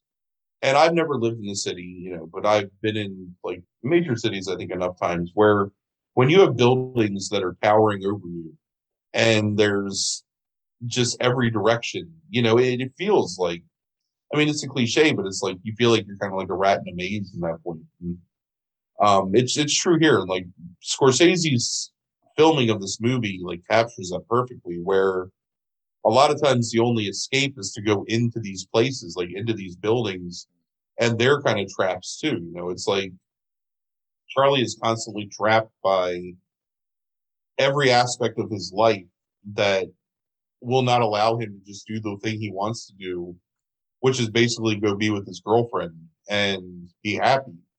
Because he also he's got to take care of Johnny Boy because who's going to take care of him? He's got to be um, he's got to be a, a good um, what is he a nephew right to um, the the uh, the Yes. head of the mafia the mafioso Mhm. um because he's he's got to be he's got to be a good soldier. He's got to be a good nephew. He's got to be you know he's got to protect this person. He's got to protect that person. And he ultimately traps himself. Um and really so like another like amazing scene in this movie and it really is made possible by the fact that they were using like small early handheld cameras is um in my head I think of it as the fucking 1979 scene, Mhm. um, which is where um Keitel has a camera strapped to him like by a rig, uh, which is something that you know if you know the Smashing Pumpkins video in 1979, it's like the central conceit of that video. Um, but it's that fucking ridiculous song playing as he's getting like increasingly drunk and blurry and sweaty and just like falling all over the place. and it the song's like intensity and ridiculousness like follows him through the scene. It's just brilliant. So, um, and ultimately the tragedy is that Johnny's hubris causes him to die, and basically almost costs the life of Charlie and um and Teresa, who were both kind of being led away in an ambulance at the end with no real resolution as to his place in his crime family, their place together. Um, so I don't know, just um, really fantastic movie, really well done. Great dialogue, great performances. Um, I, I, I really think that this is the place where a lot of modern crime pulls from because this is like the lowest point of it. Like this isn't the place where the gangsters are polished superheroes or people you aspire to be. They're kind of idiots that are just sort of like stuck in these roles they have. And ultimately, you know, they're just there to, you know, serve the people that are really in charge. So I really like that part of it too, that it's not about like the highest levels of whatever the organized crime family and all the riches and power that you get from it's like hey please don't break my my my best friend's legs because you know he'll pay you i promise and i got to go do this thing for this dude over here like it's like your description of rpg quests almost like i, I gotta go over this place and do Oh, that's not my description. That that that was an old friend of Bledsoe's name, um, Adam Love. I want to give credit where credit is due, which is when somehow our uh, RPGs came up one night. He said, like, you know, oh, you mean like one of those things where it's like I got to go back and talk to this bitch over here. Um, it's, it was his summation of, of that genre, and it was like that's pretty perfect. Um, if dis- if dismissive, but um, yeah, that's the other thing too. So like they they go into one guy's um, pool pool right to collect debt from him, Brilliant. and brilliant scene, one of my favorite they're scenes. so fucking incompetent Yeah, that they can't even strong arm this guy that owes them money. sure. But then it's like all of them are so incompetent that they're just cowed by the like, oh, yeah, you're right, you're right. We, we were just being friends, officer. Like nothing was going on here. It's like Yeah. I don't know. It's um so many perfect little like vignettes in this movie of just low lifes being low lifes, which I think is and they're all like really brilliantly played and again, not a fan of Keitel in general, but I think this is a really fantastic. One of De Niro's best performances of the seventies. And I love um uh what's her name? Amy Robinson is Teresa. I think she's Mhm. amazing in this movie too. Yeah. And so, and so like it's it's crazy because I mean I grew up, you know, my there's a lot of Italian like heritage in my family. So I, I grew up with people that not really like this because not the same accents and stuff, but sort of the same like thing like ways of saying things or um term terms of phrase and things like that. Hearing Teresa being like casually racist for no reason.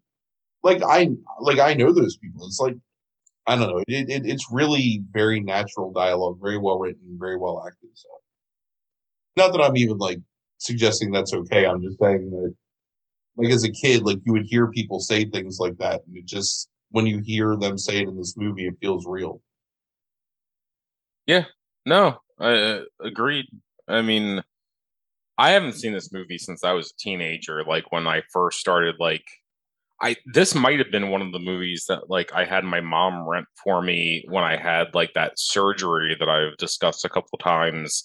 And I, my mom, my my nice mom, would go out like you know basically like every day or every other day for like the month that I like was laying on my stomach for the surgery, and would go out to uh you know movie king and rent five for five you know for five or whatever like you know um but go out there like pretty much every day or every other day and i was just going through leonard maltin's guide of like the greatest movies and like so that i saw this when i was probably whatever that was 14 like 13 and i haven't seen it since um it was just another highlight in my book at that point um, and I remember liking it. I, I appreciate. It. I think I'd seen Goodfellas by that point. Um, but holy shit! Like knowing more about film now than I do did then. Like this is amazing what he's able to accomplish at this point of his career. Yeah. I, I like the like you uh, the thing and that scene that you referenced where they go try to collect it was like the sheer energy and force of that scene of like like taking that camera behind them as like that fight breaks out. And like they just the energy it was like holy shit. Like i i start it made me start thinking about films around this time period. You didn't follow people like that that closely like into right. like a struggle or something like that which is a staple of filmmaking now. Like well I, again and this is like a guy who's really like a brilliant director as much as i shit on him sometimes. Like really like learning on the like you can see his talent just in like him learning on the fly mm-hmm. how to use setting and actual like like real world places. I, I don't even know what to say, like you know, rooms and objects as like framing and that. It's just yeah, it's it, it's pretty fun, like all that stuff. Yeah, I, I it, it is. It's like I could I could sit here and list like so many different scenes and the way he films them is just like this like mm-hmm. knowing what I know now, this revelation of filmmaking, this shit that he's like innovating, like probably on the fly, I suspect. And it's just like a completely different as a guy comes along and it's a completely different way of looking at filmmaking in this movie. Um some of it probably based off necessity and some of it just because he thinks differently. And the the impact of this like reading about like how many people like cite this as an influence is just absolutely astounding. Um like so many directors like have this in like their top 5 movies like of all time and stuff like that. Um but just because it's on my mind recently because the many saints in newark is coming out like here in another 3 weeks or so like it like when you when you mentioned like who Johnny reminds you of, Johnny reminds me of a slightly more unhinged Christopher Moltisanti. Yeah, uh, that's a really good comparison. And and and and when I was thinking watching this movie and thinking about like all of that, because like I automatically was thinking about The Sopranos because of David Proval, right? Like playing uh, who ended up playing Richie Aprile in the second season of The Sopranos. Um, and like I'm sitting there and like I'm I'm like watching the Sopranos in the back of my mind, and it's like the Soprano, like David Chase, like, and you you said it perfectly just a little bit ago, where it's like this isn't about like the grandiose nature of the mafia, like you know, like the the the higher ups and stuff like that. This is about like the idiots at the lower level, but I don't think David Chase has the idea of doing like the higher ups, but letting them be the lower level idiots, even if they are like basically like you know the the the capos and the fucking don like of the mafia without this movie. Because that's the brilliance I think of the Sopranos is that Tony's not like some sort of fucking mastermind um tony's just a dude that like has panic attacks and is living his life right i mean like in some ways like you could say that tony does have some of the morals of somebody like the the charlie character in this um at times you know and is still a piece of shit like you know right. but it's like and it's like it's like that that humanizing character that scorsese does here in 73 like The Sopranos doesn't exist in 1999, and it's like one of the most popular television shows of all time. Right. Uh, it, and, and, it's and it's is astounding to me that he's so ahead of the damn curve here. Um, like both in like the way he views these things, like the the the the camera work that's in it, the movement that's in it in terms of the camera work. It is it was really refreshing to see this again and like actually care about Scorsese again for you know two hours. hours. Um, right. Yeah, right. Agreed.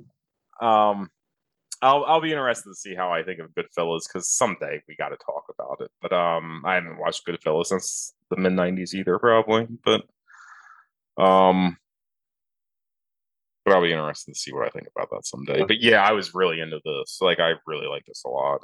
Rewatching it. It's um the Goodfellas list is uh movies that Frank loves but are it's a tiresome love. I don't, I don't know. right.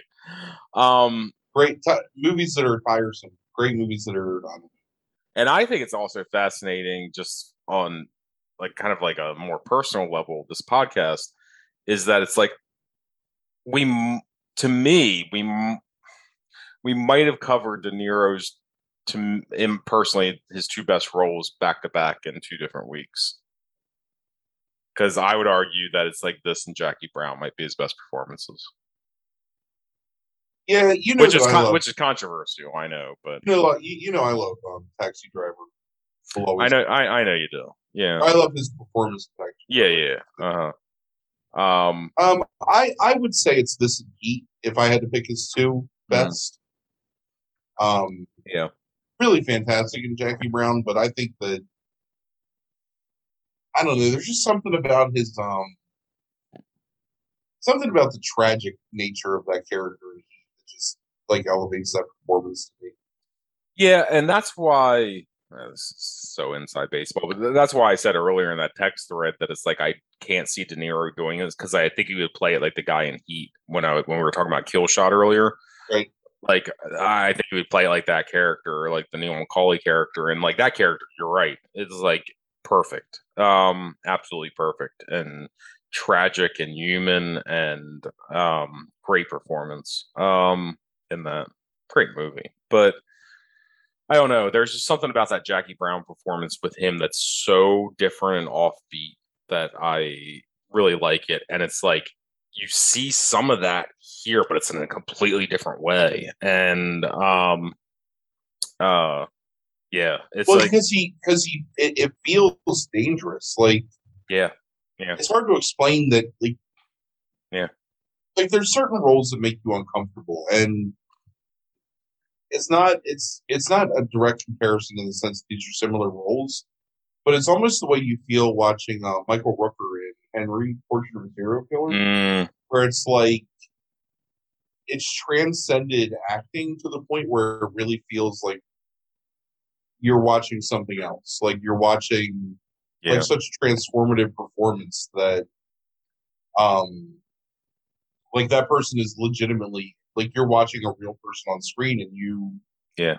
like johnny makes you tense like it, it like tightens your chest like sometimes when you're watching him it's so in, like when he when charlie is comforting teresa in her room and trying to make her feel better and trying to explain like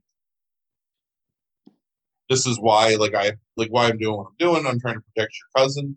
And he just climbs in the window and is an absolute fucking asshole and is basically like you know what? I'm gonna go tell everybody you're fucking my epileptic cousin you know? Yeah. when when you fuck her does does she does she have an epileptic fit? Like does Jesus. that happen yeah, like you know what i mean? And it's like yeah. this man is risking like his life and his career for you basically. And this is how you behave so I'm i just such such a brilliant performance Yeah, no, agreed. I mean, it completely makes sense of like all the roles he ended up getting like after this. I mean, um, deservedly so. I mean, he was. Yeah. definitely It wasn't until the past twenty years that you know you start thinking different of De Niro, maybe. But, um, but yeah, no, uh, really enjoyable watch again. If you've never seen it, watch it. If you have seen it, like, and it's been a while, definitely watch it again. I mean, it's it's.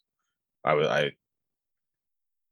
Oh my god, that's the kind of thing though. You think 1973, and it's like I'm sitting there saying, I think it was 93 when I had that surgery. So it's like it's been longer now since I've seen it than it was before when it came out to when I first saw it. That's disgusting. Right? Well, right. right? it's Yeah, yeah. So it's been yeah. So it's you been you were you were closer to its release yes, when you saw it than you are to the first time you saw it. yes. right. That is disgusting. Eh, Oh whatever, you're an old man. Fine. I'm old too. I'm I'm I'm more young at heart though, so I think that's true. I do.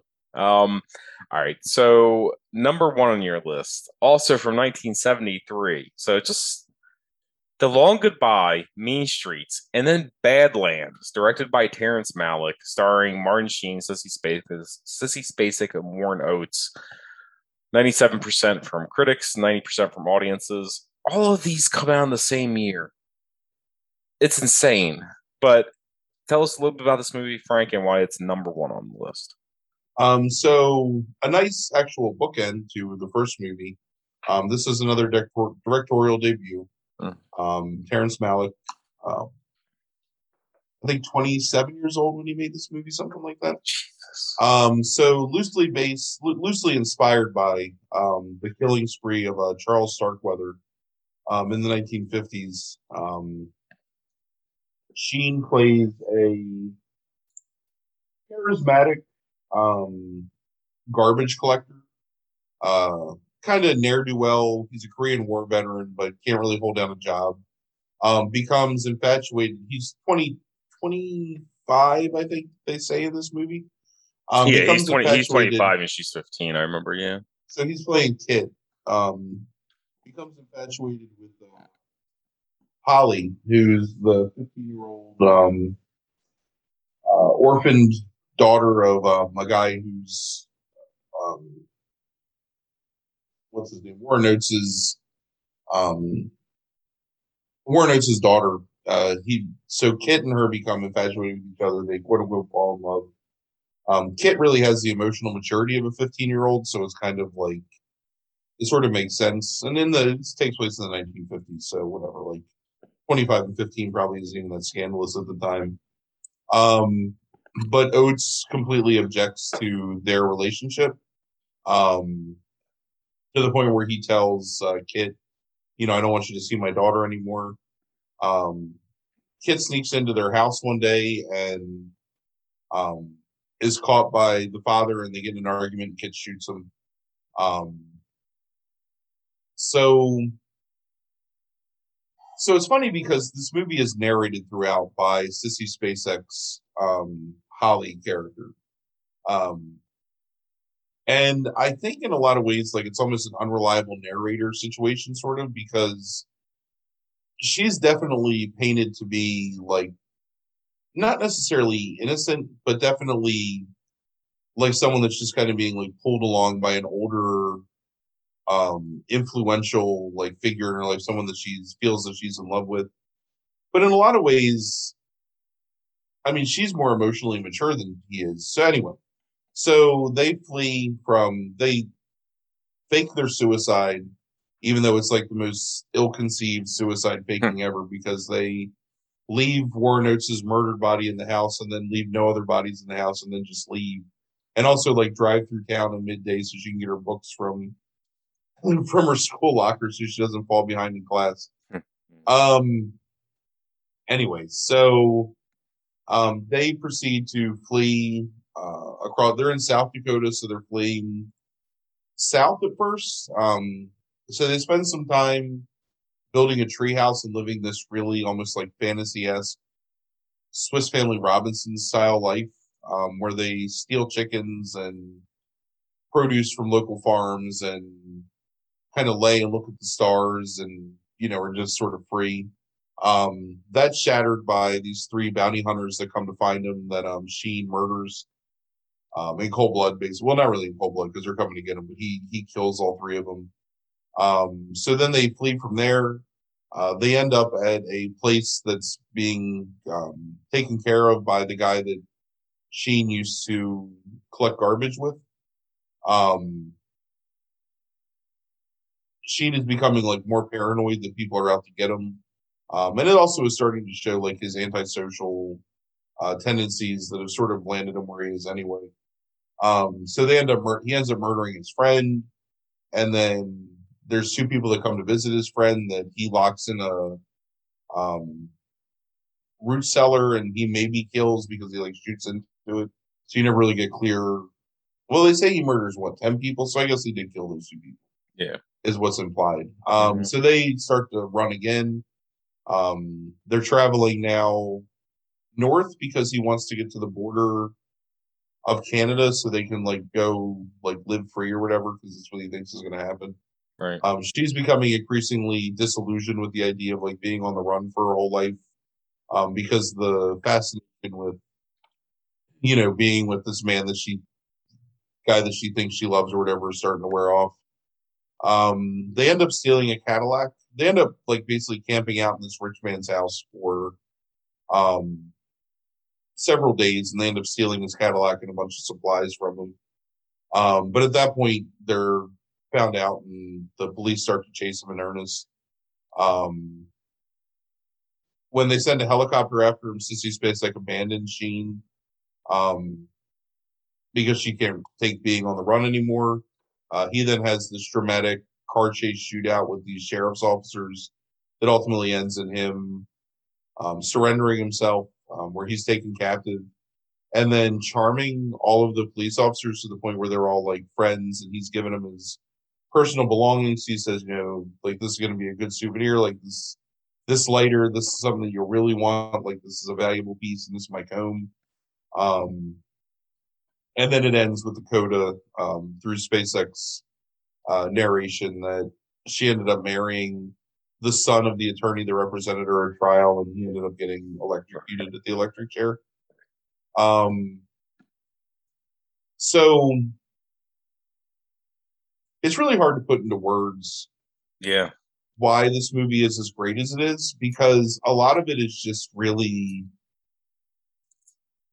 Malick's Malik paints these horrific crimes as this almost I mean really I I, I think so she reads from what is it Treasure Island at one point She's Mhm. reading like passages from Treasure Island and that's really what the movie feels like a lot of the time it's kind of like a children's fable or a fairy tale almost where you know there's it's softly lit and there's like trees and the grass and he does a really good job of like framing it where it feels like it's in the 50s but it's not super reverential to like doesn't feel like a period piece necessarily. It's just like a really well done you know like look and feel where you get the feeling of the 50s but you know sheen has this like dirty i mean so first of all or second of all whatever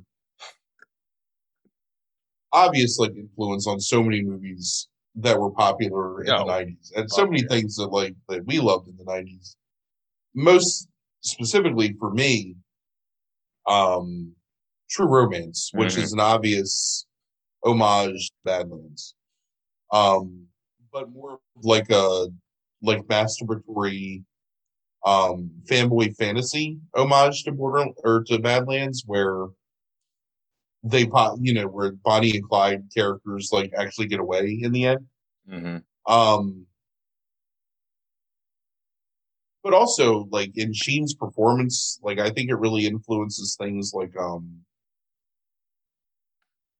like the one character uh, in, in capote you know like I, who plays um what's i can't remember the actual like real man's name uh one of the killers in capote. Um, the short Oh. one with the shoes The Um, one, the one that's in prison, right? yeah yeah Like, but like it- um, like you you can see in like so many and even slater christian slater in um true romance like you can feel like Perry all Perry Smith. Perry Smith. yeah perry smith them all pulling from sheen's just like masterful performance here as a kid basically um and Not- Spacek's Natural Born Killers too. I think. Right, right, yeah, one hundred percent. Um, and that's another movie that really is just kind of like it sucking from Yeah. like the teat, I guess, of Yeah. um, just the brilliance of Badlands. Spacek's in I don't know, like Yeah. n- number one, she feels like a fifteen year old kid in this movie, even though I think she's like twenty four. I want to say she was born in fifty nine, so she's like in her early twenties when she films this movie, but Mhm. that sort of a thing that she channeled later into um, Carrie, I think. but kind of the opposite of that performance. So here she's, and in um in Three Women as well, because it's a similar performance there too. So Sure. just this wise beyond her years, but still kind of like moonchild type thing almost. Um, I don't know, just really brilliant performance. Very like ethereal and beautiful, but still almost alien and childlike while at the same time like wizened. I don't know. It's it's amazing like how many like just the way that Malick films her and the expression she uses and the way that she carries herself sometimes like she's a woman and sometimes like she's like an adolescent and she turns her head sometimes in a way that makes her feel like wise and knowing and sometimes like completely almost not I don't want to say brainless, but um naive kind of. I don't know. There's so, Oh, yeah. so much nuance to that.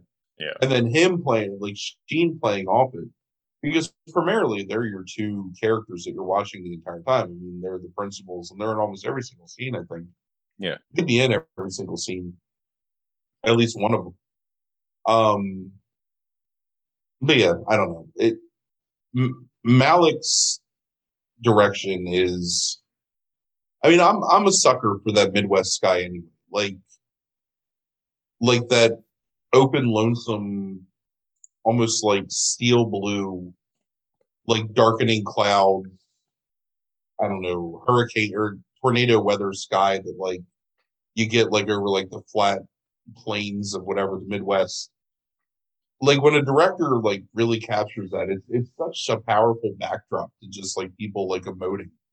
And there's the scene where they're standing in the flat fields, like when they kill um uh Colton or whatever his name is, Mhm. um where they're I think Sheen is like on the left looking over his right shoulder into the distance and Spacek is on the right looking over her left shoulder into the distance. And their eyes are like going two different directions like but towards the same thing that's behind the camera. And they're just silhouetted against like this this like complete sheet of like blue gray sky. And it's like this so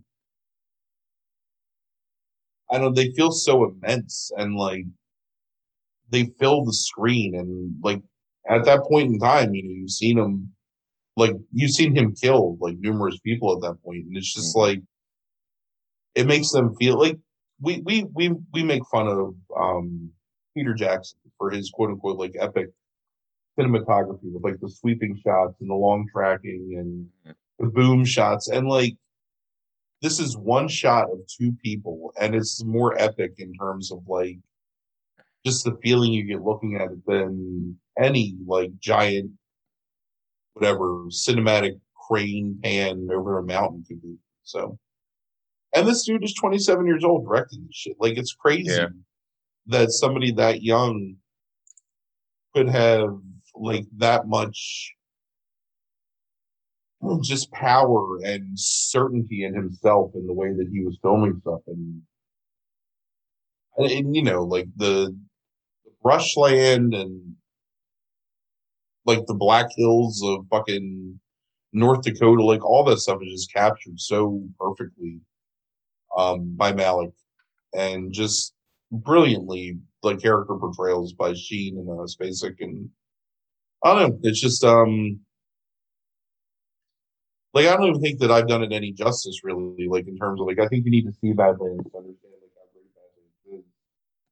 Um and really crazy that Terrence Malick, like I don't know if he ever lives up to this level of um greatness again, like in the rest of his career. I mean, the closest he comes to the, out of his filmography so far is Days of Heaven, right? And Maybe medium cool. I, I I like Days of Heaven a lot, but I don't think Days of Heaven is as good as Badlands.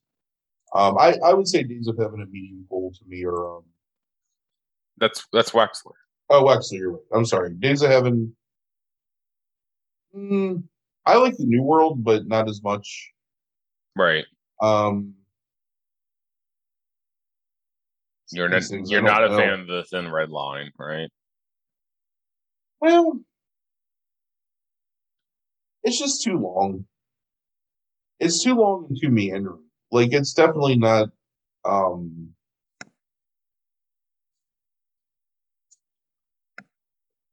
it's definitely where the s- the parts are greater than the sum. Maybe Mm. Mm-hmm. Like there's some really so there's a scene in Thin Red Line where um the one group of soldiers is trying to take a hill, I think. Um so they're fighting to like make their way up this hill and it's again it's one of those things where um Malick just the color of the grass and the soldiers' fatigues and then the sky like you know sort of framing all of it um with like the the inherent violence of like a gunfight like it, it's a pretty brilliant scene but then you've got like just some really boring ass like meandering shit i don't i wish that Yeah. movie was a half hour Right. I I don't I don't I can't do it. I think you did you did well, Frank. Like I this is a movie that needs to be experienced rather than described. Um both in the artistic nature of like the direction, like the cinematography of the acting, and just the story in general. Like it, you, you can't have this story without these two actors, and it's just uh, you have to experience it. I think. Um, and I didn't, as much as I agree with you that this is the best movie out of these five movies. I just found that I didn't have a lot to say about it other than how beautiful it was and like how good the performances are and like how you know, I mean, Sissik, uh, Spacek and like she's so good in that, like you know, and then Martin Sheen, like who I knew from so many other roles, like growing up, and then like going back, like when I was like 20, I think, and seeing this or something like that, and then going back and seeing this, like, is like a totally different person compared to the roles that I saw him when I was young. Um, so if if you like Martin Sheen, if like you know you're like a fan of like things like The West Wing and stuff like that, like go back and like check this out. Like it's like this young role of him playing this like you know greaser, you know, who's turns into a killer like based off of his dissatisfaction and with society. I mean, and then Spacek playing this role where it's like she's like dead inside almost. Like it, it all of it very much reminds me of. I, I've brought Sam Shepard up so many times in this podcast, but it rem- very much reminds me of Sam Shepard stuff, like you know, um, Buried Child and True West and Fool for Love, like that Midwest, like you know, idea of like this is supposed to be a Horatio Alger story where um you know everybody like you know ends up okay and like this can do spirit and everything is actually just fucking awful and terrible. Um which is very much like david lynch too like in blue velvet and a lot of those kind of things it feels very reminiscent of that um like this movie. But as i was doing some research on it the one person i wanted to point out here is jack fisk. Um he ended up marrying and is still married to this day Sissy Spacek out of uh, with this movie, and Mhm. he is a production designer and art director for various movies. And if you look at this guy's filmography and what what a production designer does basically is like is this kind of like logistics coordinator between so many different departments. Um, art directors do a similar job, slightly different, but it's like they work with like you know like schedules budgets like staffing and stuff like that and they work with the concept artists and like the lighting designers and the costume designers and the set designers like it is this like go-to role in this guy's fucking filmography like this is his first like m- popular movie i would say like and it's popular maybe you know it's like well respected movie um but if you look at this dude's filmography like he does Carrie a uh, a few years after this. Uh, he's an actor in Eraserhead, but it's like then he does all of Malick's movies. He does Days for Heaven and you know Thin Red Line and Tree of Life and all that kind of stuff. But he also works on The Straight Story with David Lynch. He works on Mulholland Drive with David Lynch. Um, New World, you know, with um, uh, uh, Malick again. There Will Be Blood with P.T. Anderson. Um, the Master with P.T. Anderson, The Revenant with um. Um and now he's working with Scorsese, like coming up on Killers of the Flower Moon. Like this guy like is fucking incredible. Yeah, there were some horror movies too from earlier in his career that he was art director on that are pretty That you like that are good. Oh, Messiah of Evil. Messiah of Evil I have and uh, seen that. Yeah, production designer on Phantom of the Paradise, which I think is a pretty yeah fantastic movie. I, I noticed that because that's the writing team that uh wrote um uh American Graffiti and uh Temple Doom. Um, uh Willard. I, Yuck. Huyck and Gloria Katz. Yeah, I, I recognize their names. Oh, and Howard the Duck too. oh, but yeah, um, I because I, didn't really have like much to say other than just like you know, so good acting, so so beautiful, great cinematography. Like I started like just doing some research and I found this guy, and it's like Jesus, like this guy is like amazing. Like, like it's It like the- pretty impressive. like these unsung heroes sometimes that like we never focus on i think like in some of these films that because i don't do that deep in terms of like who's on the crew right like you know i don't pay attention much of that except for cinematographers sometimes um but it's like i just like found this guy only because i saw that it was referenced that he married Mary Sister Sissy Spacek. Right? Yeah. Yeah.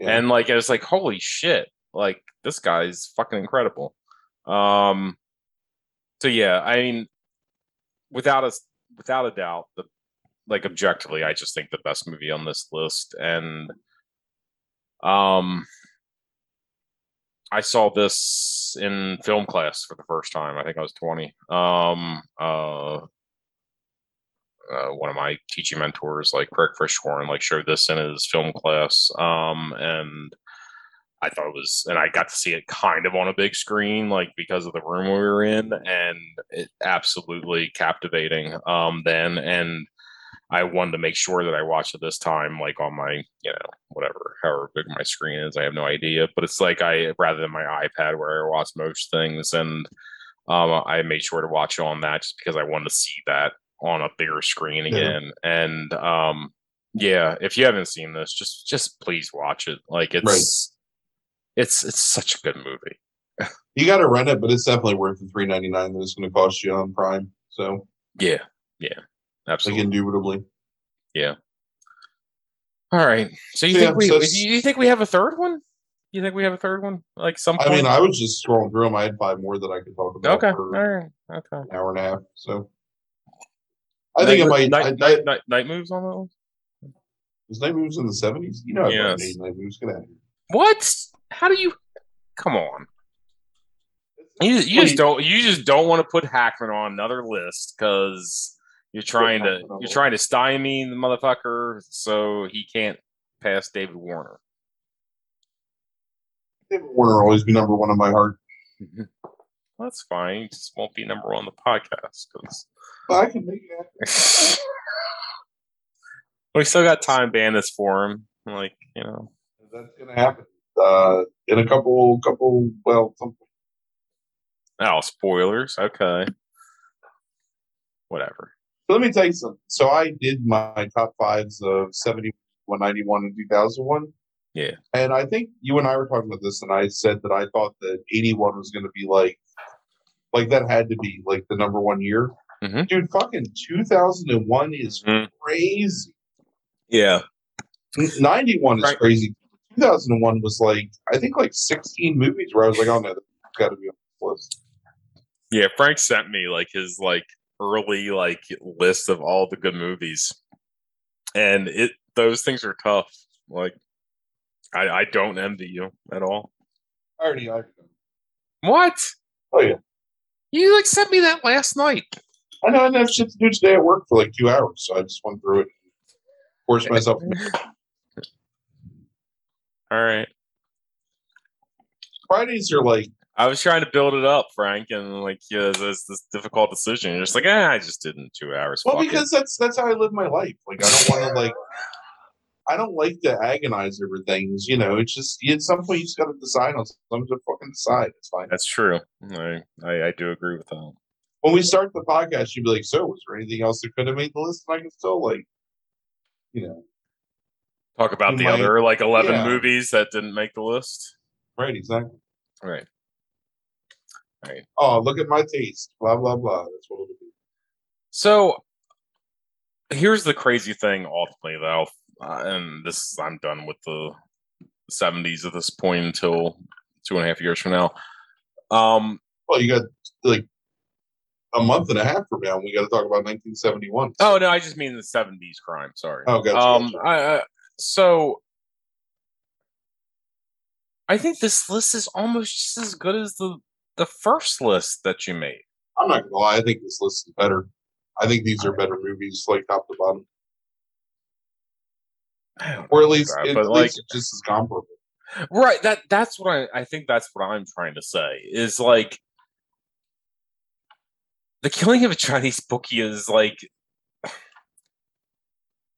like okay, Klute I think was number five on your list at that Mhm. point, and it's It like was. I think Klute's better than Play Miss for me. yes. Yeah, it's true. Um, French Connection was number one on your list. It's right there with Badlands to me. Sure, I'd agree with that. Um, I think Friends of Eddie Coyle was number two on your list, and it's like with Mean Streets, it's like they're completely different movies, but I think But you know what? right there, But they're the same like spirit because they're both Sure. about like different filmmaking styles, the but the also ran criminal that isn't quite ever going to be up to snuff to be like a like a real made man. sure, but yeah, you, you also don't get that shot in Boston Garden or whatever. Like, you know, I mean, but um, like, oh my god, that scene, oh my It's god, so good. um, so good. You know, um, I think the killing of a Chinese bookie was probably three on your list, and it's like, again, the, the killing of a Chinese bookie is so fucking good, and like th- honestly, think about the camera work in that movie and compare it to like the Long Goodbye at times, and it's like how fucking like almost eerie is that at times um about that voyeuristic look into like you know a world. And then the day of the jackal at number four compared to I- there it's like right there. It's all right there. Like i mean like like and i'll be fascinated to see at some point with you doing a third list. It has to be like lesser but i think but who knows? Yeah, I mean, in in terms of well, we've never talked about the Godfather either. So. If you know you what I mean. you you you told me that was a gangster movie and not a crime movie but um I can change my. you change your mind. So, can I ask you one last question here? Huh? Can Is China too. is China? Oh, oh, oh, thank you. um, is Chinatown the best movie that we've talked about in crime movies from the 1970s? So you've had you've had um the French Connection and Yeah. Badlands as number one on these two lists. Is Chinatown better than those two movies? I mean, Chinatown may be one of like the five finest movies ever made. Honestly, like, I don't. Mm-hmm. It's really, really difficult to not include Chinatown on like the best of whatever any genre that it could touch. So, if we were in a like in a vacuum or whatever, we we never talk about any of these movies separately. You know, Chinatown's number one on this list. Okay, Uh, that's all I was asking. Chinatown So- is the absolute most brilliant melding. Chinatown is is the ideas that Altman is touching on in the Long Goodbye, perfected and expanded Hmm. in Hmm. terms of the gumshoe so out of his depth that his normal techniques and his but without like the ironic bent of Yeah. Long Goodbye, where it's Mhm. like played straight, and he still is so out of his depth. Well, that- it can be played straight though because it's set in the 40s, right? right, right, right. Set in the forties, but again, like, well, you know, Long Goodbye. With modern perspective, Right. right? Like, yeah. Right. I don't know. I, Chinatown is Okay, so since you give me a second question, um, at some point there are certain movies that we've talked about because I just watched. And it took me over the course of two nights to do it because I watched other movies before it, but um, I've watched The Shining again for you know whatever the fucking twentieth fifth time or something in my life, um, or more, who knows? But um, but there's certain movies like Chinatown, um, like The Shining, like there's certain movies we've talked about already a long time ago, probably like on this podcast. And it's like I think at some point we need to revisit. Uh, sometimes we naturally revisit these things, like right, like you know, like Jackie Brown we did like last week, and sometimes on like the year end lists, like they get revisited. But there's some of these movies I feel like we need to do like deeper dives on at some point. Like, yeah. Like it's like spending like you know even if we spent I can't remember what we did early on because I think it's like the first episode ever or something like that. But it's like when we talk about The Shining, it's like I feel like The Shining deserves its own episode. Like I think there are certain things that deserve its own episode that we could probably talk about for quite a while. Right. And I think that maybe, you know, like we can do it in a third man format or a Yes. Yeah. Uh, that's what I was going to wonder is like, and pick- nth, watch or something, you know, because we have um our friend Orion Wellmaker super into The Shining as well. I think he considers it one of his favorite movies of all time. oh, that's interesting. Um, I, I don't think I knew that, but I'm pretty sure that he I know said friend, I know a friend of the podcast, uh, Jason Easter, like also I think feels that way, like as well. So. I I feel like I don't know that you can love film and not love The Shining, and that's how I feel Sure. about Chinatown. Like I think that if you appreciate movies, yeah, you will appreciate Chinatown and watching it, especially if you've never seen it before. And I think that's what that's what shows you that a movie is transcended just being like